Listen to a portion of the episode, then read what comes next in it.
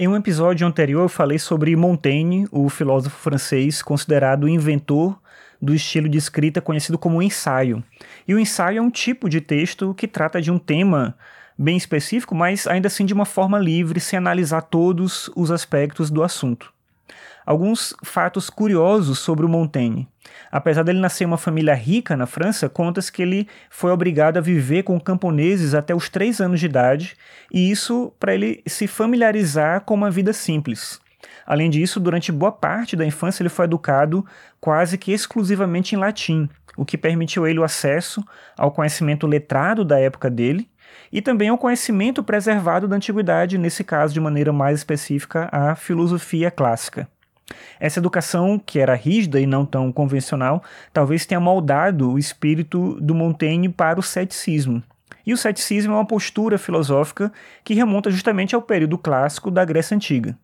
Apesar do Platão, por exemplo, não ser um cético, a academia, que foi a escola fundada por ele, acabou se tornando, após a morte do mestre, um ambiente em que se praticava um ceticismo moderado. E é por esse motivo que durante muito tempo o termo acadêmico era utilizado como sinônimo de cético. Acadêmico é um termo usado ainda hoje em dia. E é curioso se a gente considerar que a postura investigativa própria à busca pelo conhecimento envolve, de maneira necessária, uma boa dose justamente de ceticismo. Os ensaios do Montaigne nessa linha tratam dos mais diversos temas, mas uma coisa comum a todos eles é esse viés cético. Um exemplo que eu acho que é interessante é quando ele fala sobre religião.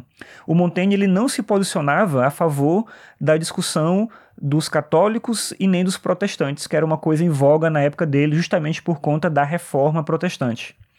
Para ele, para o Montaigne, nós não temos argumentos racionais para defender a religião, porque todas as ditas verdades são passíveis de dúvida, ou pelo menos é assim que pensa um cético.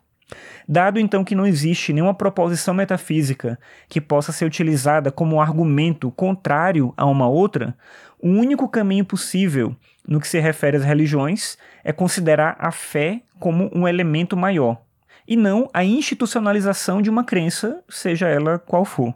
Então, o ceticismo do Montaigne propõe que cada ser humano deva adotar uma postura de cautela, valorizando sua própria experiência, experiência essa que não pode ser considerada maior ou mais importante do que a de nenhum outro ser humano. Em resumo, a ideia dele é que toda e qualquer fé deve ser respeitada.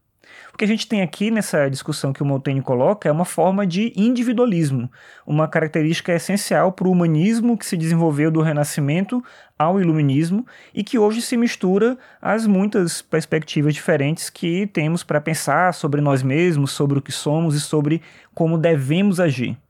Se a gente pensar a partir dessa ideia que eu trouxe aqui, um problema para a contemporaneidade, talvez o problema seja o fato de que nós talvez não sejamos céticos o suficiente. E por isso a gente acaba se deixando levar pelas ideias dos outros sem refletir o mínimo possível.